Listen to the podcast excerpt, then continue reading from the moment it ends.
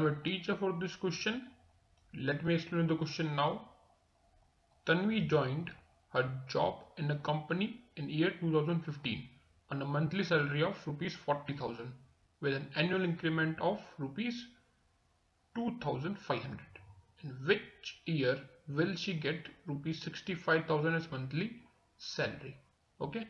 तो हम क्या बोला है कि तन्वी ने एक जॉब ज्वाइन करी जिसमें सैलरी कितनी लगी थी उसकी forty thousand okay so forty thousand मतलब हमको ए क्या गिवन है? हमको गिवन है फोर्टी थाउज़ेंड रुपीज़ हमको ए गिवन है। फाइन डी कितना गिवन है हमको? Twenty five hundred okay and T N क्या गिवन है हमको? सिक्सटी फाइव थाउज़ेंड हमको टी एन गिवन है। हमको पता है फॉर्मूला क्या होता है? N sum of N E का।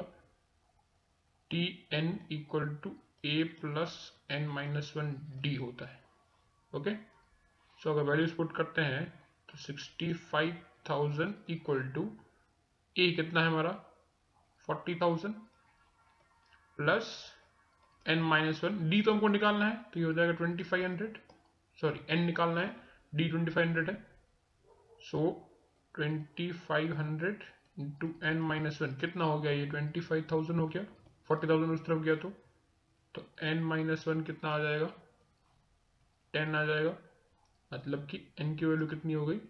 इलेवन मतलब ग्यारह साल बाद उसको सैलरी कितनी मिलेगी? सिक्सटी फाइव थाउज़ेंड मिलेगी। हमको तो क्या पूछा इन विच ईयर पूछा है ना? So, in year 2025, she will get कितनी सैलरी मिलेगी उसको? Sixty five thousand rupees as monthly salary. I hope you understood the explanation. Thank you.